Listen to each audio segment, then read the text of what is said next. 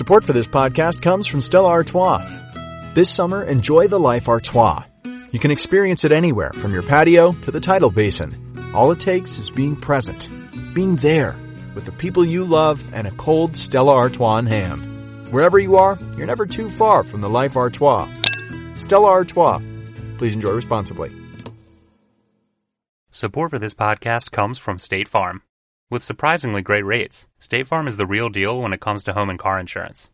State Farm agents are always ready to help you personalize your insurance plan so you can create a policy that fits your needs.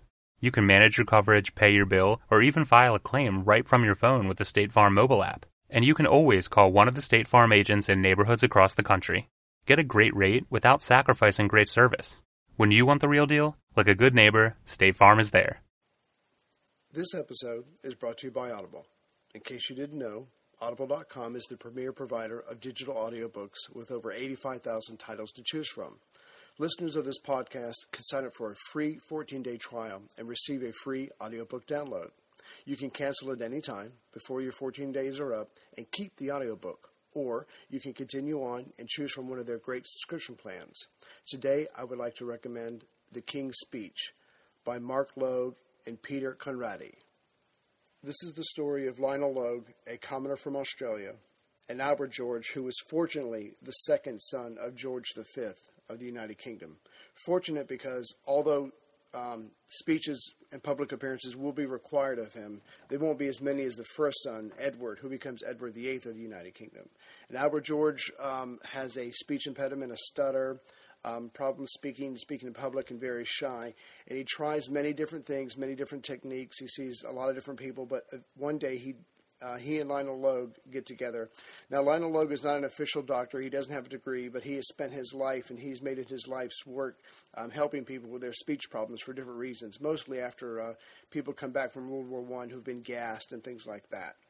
So they work together for years, and Lionel Logue's approach helps um, Albert. It ha- actually helps him to the point where he, they don't. Uh, Albert doesn't need to see him for about two years. They stay they stay friends, but he doesn't need his services. So everything's going along fine. Albert gets married, he has kids, and he's going to be able to get through it. It's really still a struggle for him to speak, but he's he's able to manage, and things are you know look well for him. But uh, on January 1936, King the, King George V dies. Edward becomes king, and now George, who never expected this, is suddenly you know next in line to become king. Well, that's one thing, but then just with uh, short of a year, uh, Edward abdicates the throne uh, in December of 1936 for love. He wants to marry Miss Wallis Simpson, and now George is going to become king of uh, United Kingdom, and he has to deal with this. So he needs Lionel Logue back. But then, three years later, World War II starts, and the king is definitely more needed with a lot more public uh, speeches and public appearances, and he is going to need Lionel Logue services once again. So it's an amazing story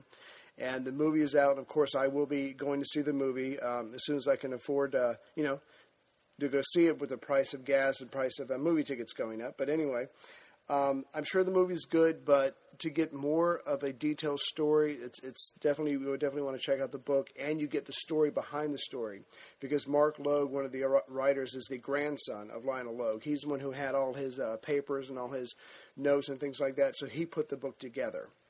Peter Conradi is a, is a writer for one of the newspapers. So you can get the story behind the story, and it really is amazing, and I think you'll enjoy it very much. Now, there are two ways to sign up for this free trial. You can go to my website, worldwar2podcast.net, and click on the banner, or you can go to audibletrial.com slash World War II podcast. Again, that's audibletrial.com world, slash World War II podcast. That way they'll know who sent you. Thank you very much. But if you need another reason to go to my website, I have one. When you get time, go to my website, worldwar2podcast.net, look at the top of the screen and click on the video selection. I have about six um, um, videos on there from YouTube and things like that, and you'll see one on there that very few people know about. Even though people that know World War II, there's another aspect that I was able to find um, so check it out. You'll know which one it is right away because I just put it on there uh, yesterday. So check it out, and it's something that very few people know about. I think you'll be fascinated by it, and you'll be able to do more research. And I'll probably cover it later, but again, it's it's pretty neat. It's, it's very uh, not very well known, but it is a very fascinating story. So here is the uh, interview I had with Laszlo Montgomery of the China History Podcast. Um, I just wanted to give you a heads up. I had some technical issues, nothing too major. Um, as you're listening, when you're about halfway through it for about five minutes, the quality of the audio drops a little bit, and it's all on my side. Um, I live live in the middle of nowhere, and my uh, internet connection's not as good as it could be. So uh, Laszlo was gracious enough; we actually recorded it twice, and so I had to slip in a little of my recording. Again, um, you hear everything; everything's fine. You'll just notice the change, and it only lasts for about five minutes, and then it goes back to the the good quality. But I just wanted to give you a heads up, so do not attempt to adjust your iPod. Um, and again, I want to apologize to the listeners. I want to apologize to Laszlo Montgomery of the China History Podcast, but we got it in there. You can still hear, hear everything. It's an amazing story. The Long March uh, is a, not only allows the Communist Party to survive in China, but it also allows Mao Zedong to come and be ahead of the uh, Communist Party and to stay there. So it's a really amazing story, but I just wanted to uh, let you know what to expect. Thank you.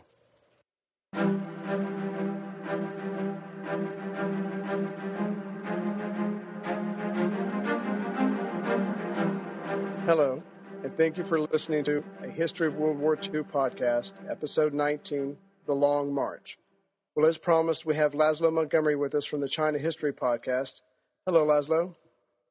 Hi, Ray. Thanks for inviting me on your show this week. Thank you for accepting. So, uh, on the last podcast, I was giving everybody a little um, intro into uh, stuff we've talked about, how we met, and that both started our podcast roughly the same time and that um, you were waiting for someone to do a podcast on China, and I was waiting for someone to do one on World War II, and I think we both just got tired of waiting and started our own. Yeah, that's how it worked. That's how it worked, and I'm still waiting for a China history podcast. There's only mine. Yeah, and I'm still waiting to. I mean, there's a lot of uh, snippets out there, but if just a kind of an overall World War II one, I think I just got frustrated and decided to dust off all the books and take a stab at it. Now, I was telling everybody um, uh, kind of your background that you started you started studying the language. I think it was in uh, 1979 when you started studying Mandarin. Yeah, that was 1979 was uh, when China, when U.S. normalized relations with China. Jimmy Carter was president, and there was a, a promise of a whole new world in U.S.-China trade and uh, diplomatic relations, and so I uh, was a history major at the time, so I took on a second major and began studying Mandarin, and uh, that was uh, what 32 years ago. So Mandarin was your second major. Yes. Now, now I'm really impressed. Okay, and you lived in Hong Kong for a while. Yeah, lived there from '89 to 1998, a year after the uh, uh, Hong Kong was returned to China that must have been an amazing, amazing time. It was an it was an amazing day, very historic day. Watched it with my with my kids in Hong Kong, who couldn't care less. They were like three years old, and uh, uh, it was a just a very uh, humid, rainy day. But we they they had a, there was a fantastic fireworks uh, display that night, and uh, it was a uh, it was very interesting to be watching the history while it happened. That's amazing. So I was telling everyone you still uh, work um, with, I think, companies in China, and you still travel there um, on a, I guess, regular or semi-regular basis. And I was telling them about the. Um, I like the way you do your podcast, where you kind of, to a certain degree, jump around from different subjects because there's so much to cover. I mean, you couldn't really do it do it chronolo- chronologically because that's what five thousand years worth of history but I've been doing it. I've been doing it. yeah, yeah. I've been. I just finished. I've listened to the latest one, the uh, Ming Dynasty. Was that part one that you put out recently? Part one. Part two will be coming very shortly. Yeah, just really, uh, just I was telling it's really amazing stuff because it's you know it's a world I truly know very little about, which is I think uh, why I was intimidated as far as covering China um, during World War II. But um, it's just listening to your podcast, I feel like I have a you know a better basis for understanding. So when I do read something, it actually makes more sense now. Yeah, it's a very intimidating subject. The names yeah. are hard to pronounce, hard to remember, and it's so different from our American history and Western civilization. so it is a little uh, intimidating. But anyway, I try to make it somewhat approachable and uh, uh, just give a good general overview to those that you know are interested in Chinese history, interested to know, but you know maybe not interested enough to go read a history book. But if it's sort of gotcha. presented in some semi-entertaining format, then uh, perhaps uh, uh, uh this uh, then my show was you know a good suitable way to to learn it. Yeah, because it's so much easier just to download and listen and kind of take it all in. Um, I, I haven't really been, uh, I haven't really received a lot of emails from people who've um, asked me why my show is, I, in my opinion, kind of unbalanced. It's pretty much focused on Europe. That's where a lot of my library comes from, my interest comes from. But I'm trying to do a better job, which is one of the reasons I contacted you. But um, you know, when when Americans, I, well, I guess I should say when citizens of the U.S., I should be geo as geopolitically correct as I possibly can, because like you, I get emails from all over the world. I guess when um, a lot of U.S. citizens think about World War II. If you don't live on the West Coast or Hawaii or have family in the Navy, maybe you know you think of Hitler and Stalin, Churchill, Battle of the Bulge, um, Beaches of Norway, that kind of thing. But I just wanted to do a better job of, um, you know, being able to balance it out and focus on Asia. So I might be calling you in the future if that's okay with you. Anytime. Okay, I really appreciate that. So as far as the Long March is is concerned, we're going to cover that in uh, in detail in a couple of minutes. But is it fair to say that that's, um, I guess maybe the way it's taught to the school children over there? It's kind of like, like you know George Washington is to us. You know, a lot of these things really happen, but it does get blown up and become more than just the story. It's you know more of what it represents. Yeah, it's you know it's part of the whole mythology of the whole revolution. Uh, you know, it was we have Valley Forge, you know, George, you know, Washington and the Bastille in, uh, revolutionary France, storming of the Winter Palace in Russia. You know, these were all central events in the revolutionary mythology, and for and for uh, uh, China, the Long March uh, sort of plays that role. And actually, things that happen during the Long March are also uh, fodder for uh, uh, you know pushing the uh, you know the, the the spirit and all the sacrifices of the old revolutionaries. Right. I'm sure there's lots of movies, lots of books, a lot of memoirs, that kind of thing. Yeah, yeah, a lot of that, and a, and a lot of it was glorified in in Chinese cinema, you know, during the Cultural Revolution, whatnot. I mean, it's a great story. Uh, I'm yeah. sure a good deal of it is uh, is true. You know, it's just hard to it's hard to know.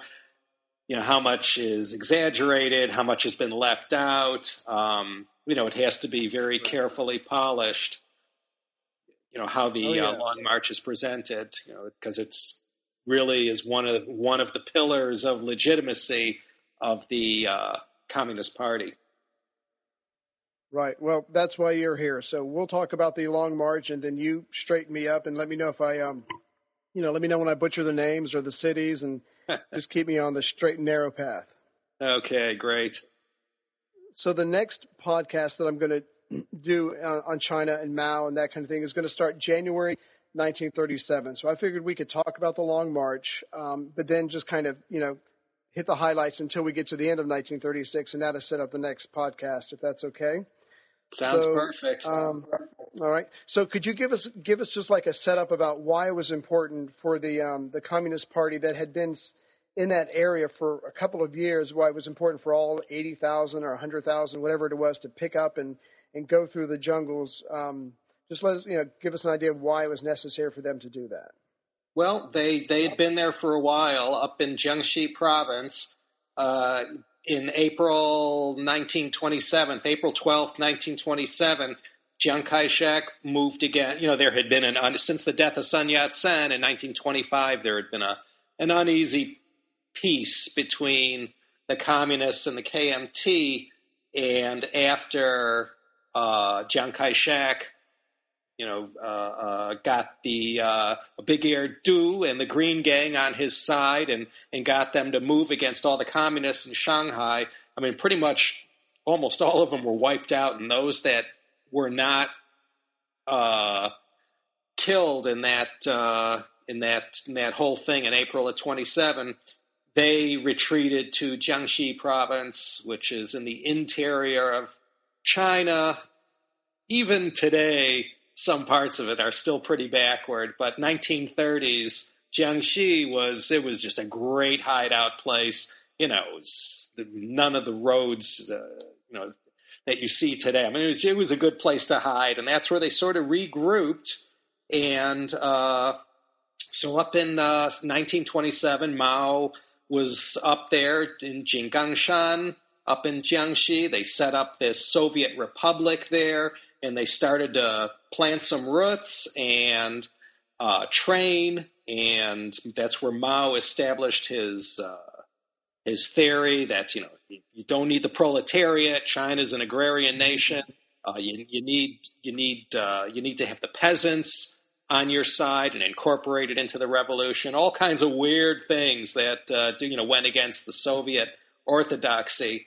And so while so they continued to grow there and and, and Chiang Kai shek kept trying to root them out, and he had four campaigns to annihilate them. They were called the annihilation campaigns. But, you know, they couldn't, uh, it always came down to fighting these guys on, fighting the communists on their terrain, and they're up in the mountains. It was very difficult to, uh, to fight them.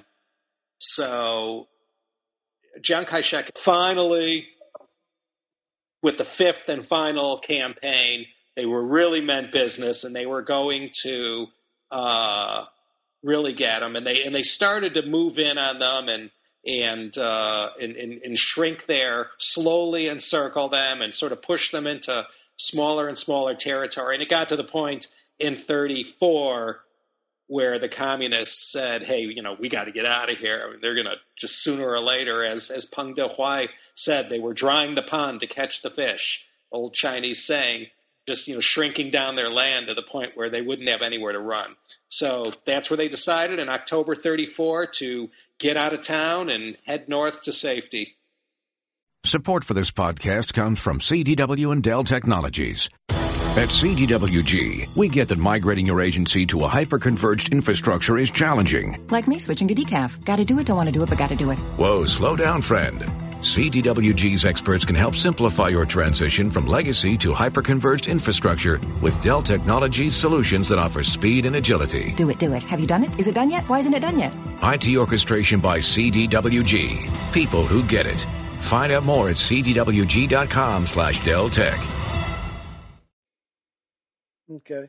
And, and just one thing uh, I wanted to ask: the other four annihilation campaigns. One of the reasons that that those did not um, succeed was because Mao had an idea of what um, the nationalists were doing because of the spies the Russians, I believe, had set up for them, or yeah, yes, the, the Soviets had infiltrated uh, the KMT, and there was a the, the communists had a great. Uh, great spy. They were they were privy to a great spy network, so they they knew a lot about what was going on. So um, the Fifth Annihilation Army is coming. It's it's huge. Chiang Kai-shek means business this time. He's kind of, I guess, to a certain degree, ignoring the Japanese or focusing on the uh, the, the Chinese communists, and he's he's really trying to wipe them out this time.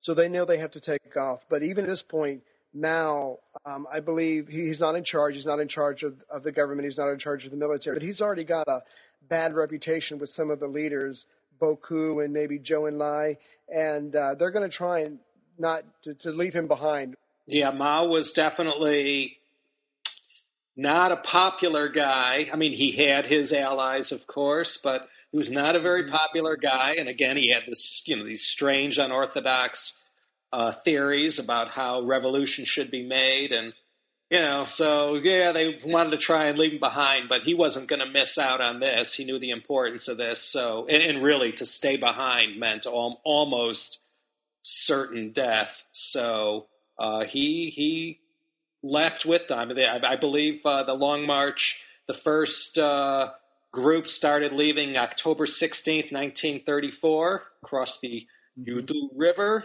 southern part of Jiangxi. That's where they took off.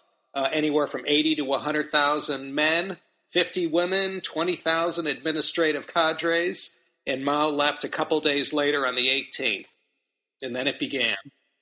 Okay, so they're all they're all going on, and then but they have trouble with the nationalists um, pretty much straight away.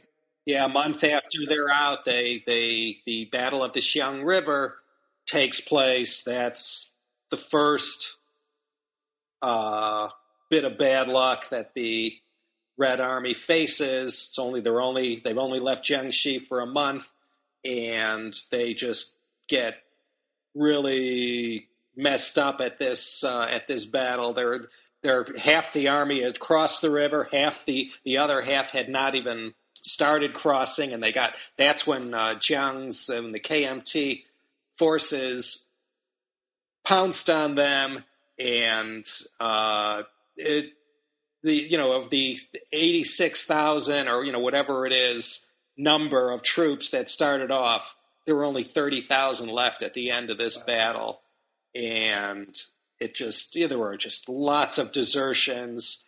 The the, ba- the, the the the baggage train just carrying all the you know the printing presses, party records. Uh, furniture. I mean, it, it, was like 50 miles long, and they uh, and they couldn't. Uh, this thing was just slowing them down, and they just everything was just jettisoned at this uh, at this battle. So it was a real disaster, and uh, caused a lot of uh, low morale. So it uh, it this one really hurt.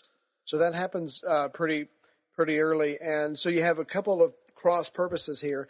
I think Chiang Kai-shek is trying to put everybody, push all the communists together, get them to go up north. He wants to be able to keep an eye on them in one location, but Mao was trying to slow down the progress of the march because he needs time to to regain his position as either military and or political leader. So there's cross purposes there. And so after this horrible defeat from the nationalists, I, I think it's in mid-January where um, Mao's going to make a move at getting some of his power back. Is that right? Yeah, he, uh, you know, he had been working with his allies within the party. Uh, his two most powerful allies was uh, Luo Fu and uh, Wang Jiaxiang. Uh, uh, these two uh, worked with Mao to take down Bo Gu and Otto Braun, also known as Li De. That was the the German German that the uh, Soviets had sent to to work with the uh, to work with the communists. Anyway, those two, Bo Gu, Li De, they were really the two most powerful guys, and Mao along with Luo Fu and Wang Jiaxiang, they sort of uh, at the Zunyi conference that was January 15th to 17th mm-hmm. in Guizhou, they met, they rehashed, you know, what went wrong, how did things, you know, how do we so chopped up at the Xiang River and what was going wrong, what do we got to do? And and Bo Gu and Li De, they were both attacked at the meeting and held responsible, and Mao sort of pounced on them uh, using his proxies and directly. And so they lost a lot of prestige. So one of the results of the Zunyi conference, I mean, not uh, it's it's it's said, okay, well, that's where Mao took over. Well, he didn't really take over, but that's where he re- sort of established himself. He got into the party secretariat, into a, a high military uh, position, and uh, the and Bo Gu and Li De they were discredited. So that's uh, that was a critical turning point, and and and and where Mao really established himself, and there there was no stopping him after that. Okay, so that's in mid January, and then isn't there another battle uh, near the end of January? Yeah, January 28th, the Battle of Tucheng. Mm-hmm. Another huge loss for the um, for the Red Army. Another 4,000 men killed, which was really 10% of the Red Army at that point. Wow. Mao was blamed. Uh, the true cause was mostly faulty intel on the size of the, of the nationalist forces. But uh, Mao made a comeback from there. He didn't. He wasn't. Uh, although he was faulted for this, it did, wasn't uh, wasn't fatal. Right. And by February, Fu, he's now the top spot. Bo Gu, who's been in charge all these years, he's now out. Um, and at this point, the um, decision has been made that he should march with the uh, First Red Army to Sichuan and hook up with uh, Zhang Guotao's army, Fourth Army, and uh, uh, and meet up with the two armies. Right. But Mao's not ready for that. He's making progress. His man is now in charge, but he's not ready to meet up with um, Chen Kuo-tao because he's he that man has um, a very good reputation. He has a larger army, and he wants to be in charge too. And I think I read somewhere. Chen Kuo-tao is a much larger army. He's has much greater prestige. Right. Uh, he's really the top guy, and Mao didn't feel like meeting up with him and in his territory and in where he had, you know, where he was really uh, uh, the top guy. So Mao didn't, was in no hurry to hook up with Zhang Guotao, and he starts uh, creating diversions, and he starts heading back to Zunyi. He ends up taking that town from the nationalists, puts up a great fight, and then, uh, you know, for February, March, and April uh, 1935, he's you know being chased uh, and marching all over Guizhou and Yunnan, and and uh, Chiang Kai-shek is busy putting up all kinds of traps for him and using you know hundreds and hundreds, hundreds of thousands of troops at his disposal, trying to you know wow. intercept Mao and not let him cross the Yangtze River and you know keep him from from uh, uh, from moving north. Right. So Chiang Kai-shek, I'm sorry, Chiang Kai-shek is trying to still push them north. The communist hierarchy agreed to all get together, but Mao is the only one who does not want to go north, so he keeps running all over the place. And then um, I think it's by the end of April, he just can't fight the group anymore, the hierarchy, and he agrees uh, to go north. Exactly. But even then, they So do they go now to? Mao's troops are down to about twenty two thousand. Uh, down to about twenty two thousand. Wow. So he starts heading towards Sichuan. Okay. And he, even though he's not ready, he pretty much doesn't have a choice, and he knows there's going to be some kind of showdown with um, with that commander. Now, is it so they so they're marching, and I think it's in late May where they cross the Dadu River, which was um, I don't know how to put it. It was certainly blown up in the uh, in the legend of the Long March. Yeah, the Battle of Luding Bridge, um, May thirty first, nineteen thirty five. You know, it's just another milestone in the in the Long March. It was a very dramatic, come from behind, dramatic victory for the communists at this ancient bridge that had been built in the 18th century, in 1701, and uh, uh, the battle had huge propaganda value and it had been milked, you know, for years. And then he uh, crossed the snowy mountains, which is another dramatic uh, tale of survival in uh, early June of 1935. And then he uh, uh, is able to, they meet up in uh, uh, Lianghekou. The two armies join up, and there's very cordial relations between Zhang Guotao and uh, Mao. They hadn't seen each other since 1923. Right. So, you know, even though there was all this uh, competition between the two for supremacy, they had not actually been face to face since two years after the founding of the party. So here they are. They're up there in uh, Sichuan, and uh, outwardly everything is okay and cordial, and nice, but inside uh, lots of uh, lots going on.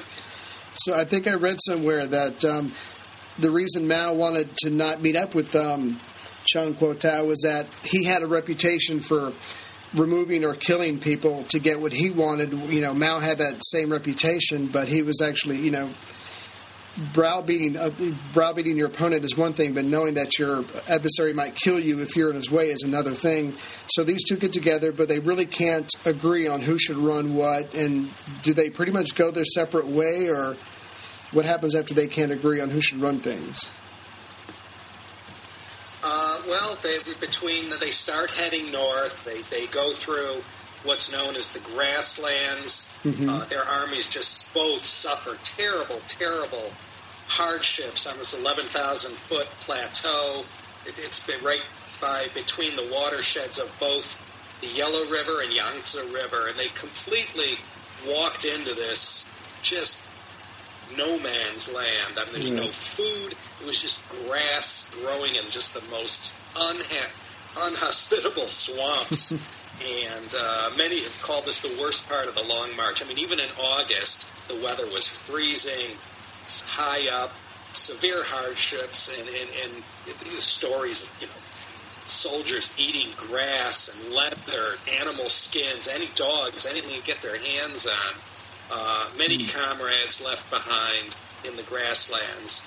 Uh, but, uh, you know, and they, they, they, they get past there and they, uh, September uh, 8th, 1935, Zhang Guotao and Mao, they're still together. They're at this point, they're arguing on tactics and who's right. in charge. And uh, Mao thought that Zhang Guotao was making some sort of move against him, so he just uh, sort of disappeared and with his army, and uh, just and they head off on their own.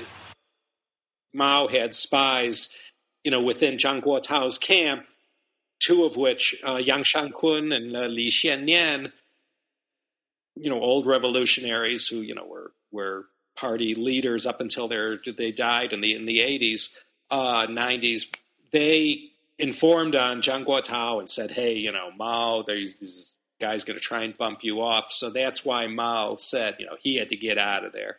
And um, so that's why, that's why, uh, Mao sort of took off very surreptitiously, and that was that. Then it was like an open rift.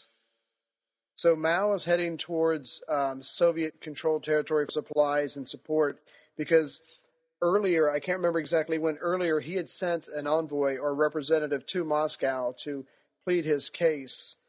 And so he's got that going for him, and then he's going to try to get closer to their um, where he can get some supplies from them. What happens to the um, to uh, Zhang Guotao's army after they split?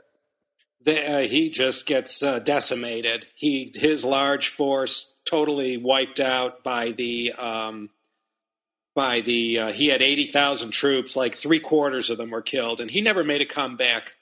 Uh, he never was able to make a comeback uh, after that. And once he lost his force, that was really it for him. Mao still held on to his. So anyway, it's September 15th, the last battle of the Long March was at a place called Lazikou. Uh, it was against the KMT 14th Division. They guarded this strategic and narrow mountain pass with thousand foot high cliffs, and you know, so the Red Army had to like get through this very narrow pass, like only 12 feet across in some parts, with the KMT at the top. Wow. Blockhouses just shooting down on them.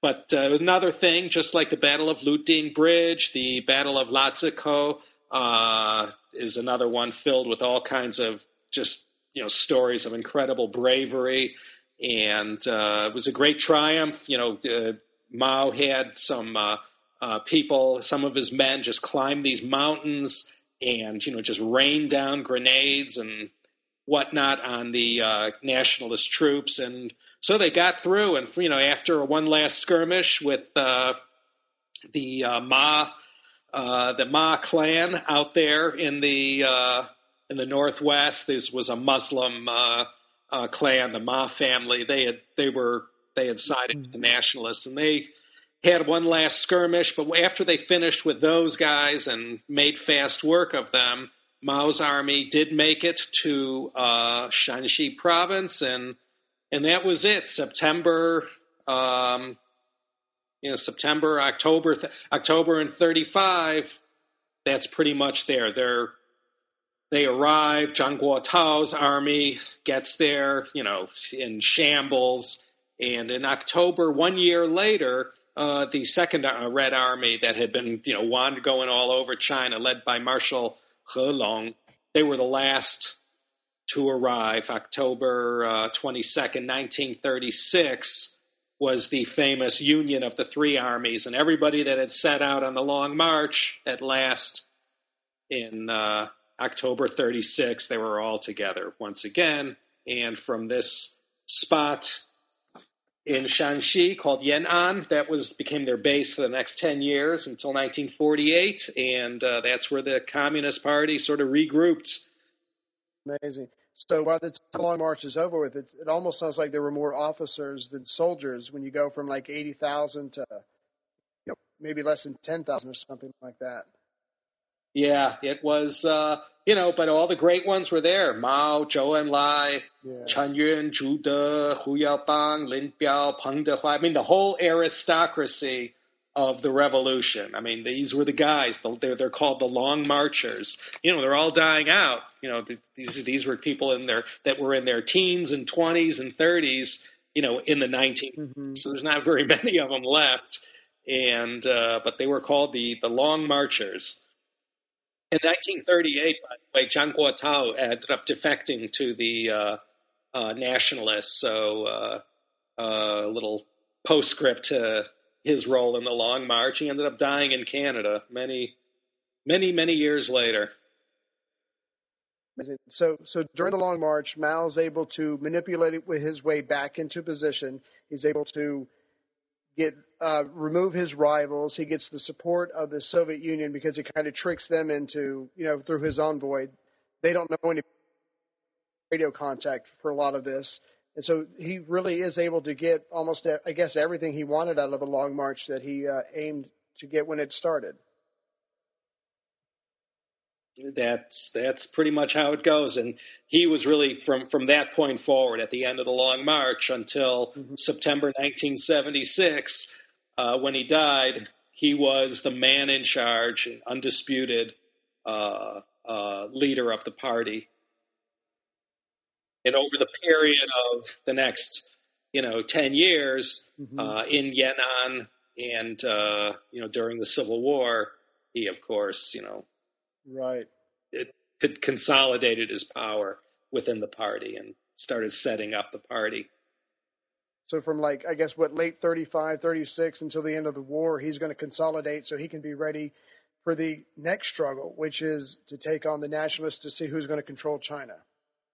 Yeah, That's amazing. and in, you know, and then remember, and then the, sort of the last thing is in de- December twelfth when they had the Xi'an incident when Chiang Kai-shek was kidnapped by the young marshal Zhang Xueliang and and and and coerced into cooperating with uh, Mao and the communists to stop the civil war and you know join forces to fight uh, uh, the Japanese, which is what they did till 1945. Yeah, and that was a lot of that was orchestrated by Moscow. They wanted China unified to a certain degree, focus on Japan to keep Japan out of Russian territory. That was just Stalin's nightmare, and he was able to he was able to bring it off more or less, and it's pretty amazing. That's it. Yeah. So on the next podcast, I'll pick up January 1937. Try to try to do it some justice, uh, especially with the kidnapping. That's so fascinating. Um, supposedly the young marshals working with Chiang Kai-shek, and then, you know, for a while being his prisoner, and Mao couldn't be more happy. But then it gets even more crazy from there. So I'll try to try to cover that in the future. So. Laszlo, again, I want to thank you for being with us for uh, talking about this, and I wanted to thank you for your podcast because it really is a, a window into a whole different world that is pretty much new to me. And I'm going to let you um, sign off, but first I want to just tell everybody, for everyone who's listening to this, if you could please go to the China History Podcast, uh, subscribe to it, rate it, review it, send Laszlo an email because when we do the podcast, we spend a lot of time alone on our computer or with our books, and it's nice to hear from the outside world that you know someone appreciates it. So um, for me and Laszlo, just want to say thank you for listening because without you, there's not much of a point to it, and I'll let Laszlo have the last word. Ray, thank you very much for inviting me on your show for today. Uh, two history podcasters are better than one. I I, I hope in, in for for this uh, for this topic. So uh, again, I want to thank you, and uh, I've enjoyed it. And this is Laszlo Montgomery signing off from Claremont, California. Thanks very much.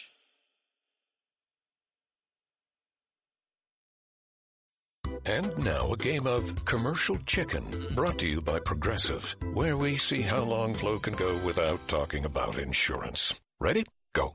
So the the weather is just all over the place lately, right? One day it's hot, and the next day it's uh, it's windy for a while.